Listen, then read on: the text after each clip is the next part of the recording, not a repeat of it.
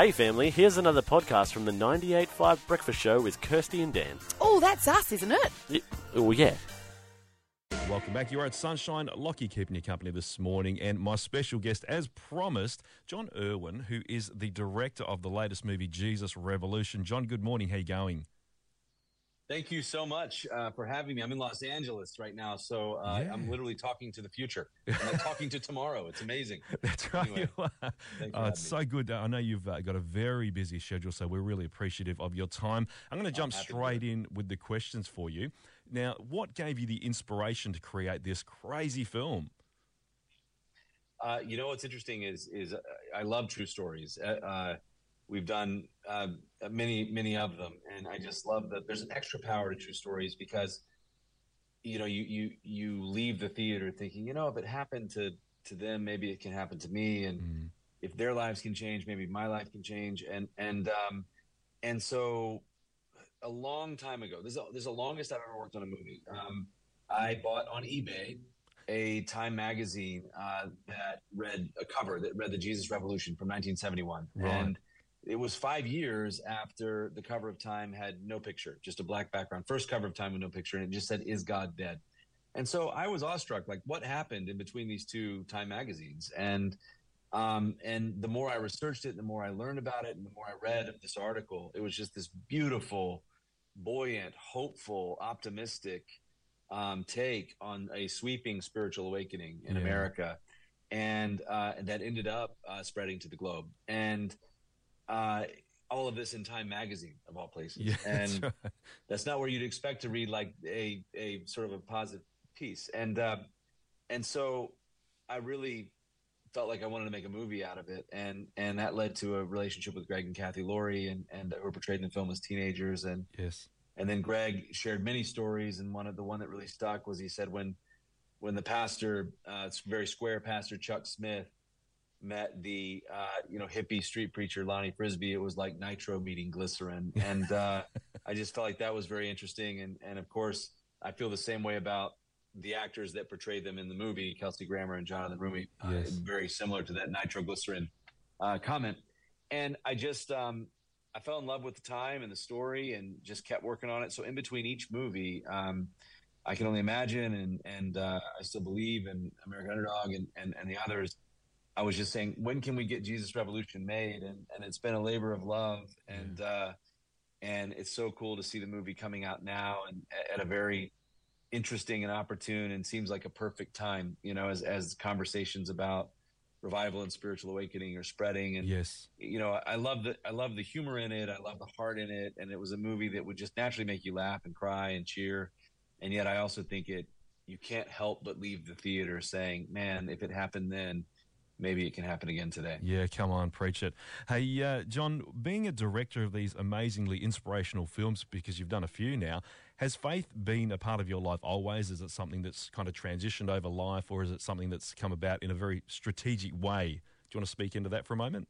Yeah, you know, it's it's been a part of my entire life. I, I I'm I'm from the deep south uh, in America, from Alabama, which is sort of like the buckle of the Bible Belt in America. And yet, I I uh, was baptized very early in in church, uh, pretty much whenever the doors were open. There had to be a time where it did become real to me, and and uh, uh, you know that was as I was a teenager.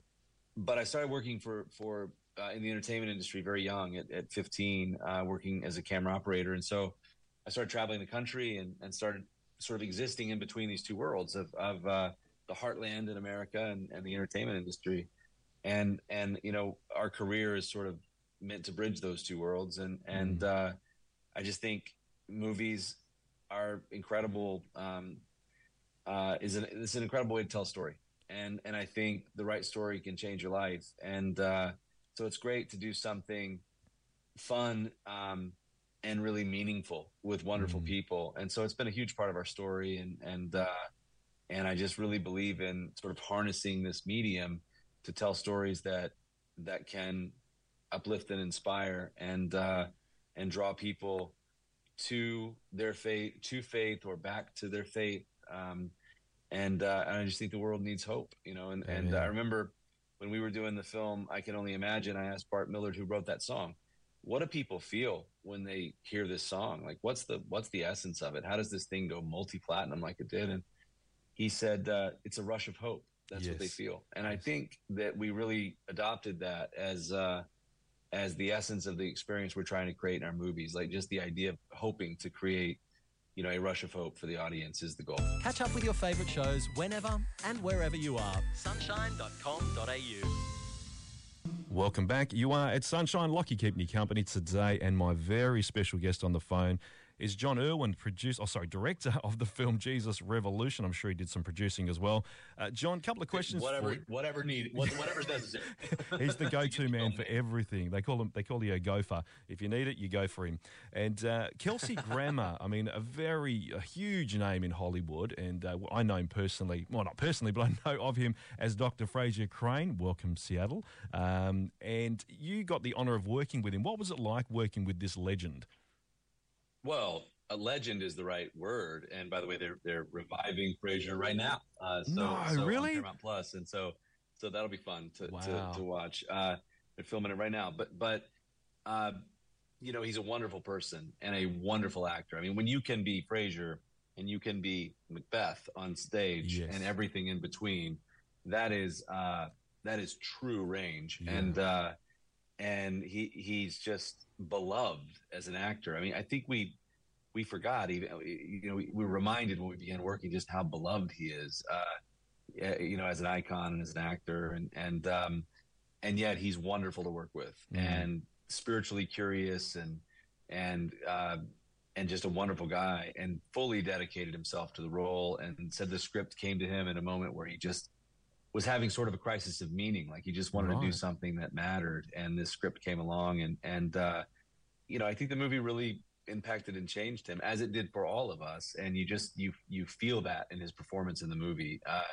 he's really really brilliant, and every scene that he's in with Jonathan Roumie, who plays Jesus in the TV show The Chosen. Uh, yes.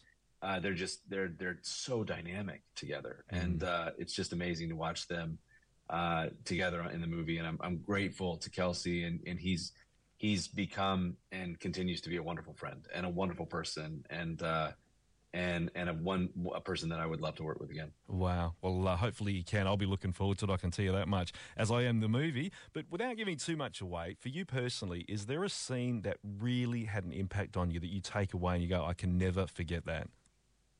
Oh yeah, that you know a lot of the photography in Time Magazine and Life Magazine, Look Magazine, and the the the publishers that covered the movement. Um, there were a lot of iconic photographs from uh, Pirates Cove in Florida where they would do these mass baptisms. They, as the church Calvary Chapel grew, you know, they didn't have the ability to baptize all the people, mm. and so they they went to this beach, and uh, it became sort of a uh, one of the great um, you know, iconic photographs of the movement. And so I just felt like we needed to go back to that very same spot to recreate these baptisms. And, uh, and so we did. And that was not a conducive experience for a film crew. Pirates Cove is like a crescent, half crescent moon. You have to go up and over. It's jagged rocks and it's hard to get film equipment in there, but I just felt like we should go back to the real location and, and, um, and it was a level of spiritual power and magic that I've not